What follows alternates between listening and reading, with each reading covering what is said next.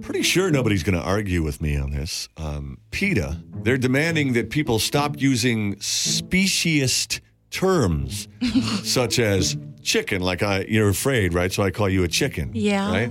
Or you're a pig.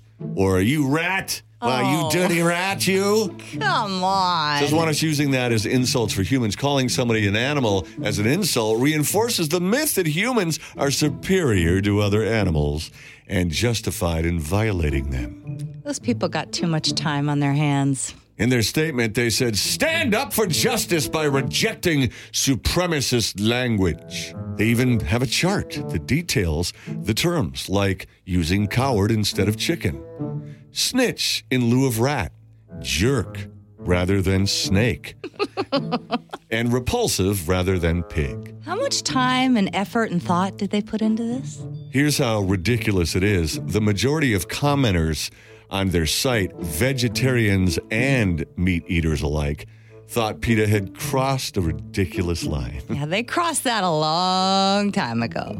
Not to use supremacist language, but the term I would use for the person who came up with this whole idea is a term for a donkey that rhymes with class. I think I got it.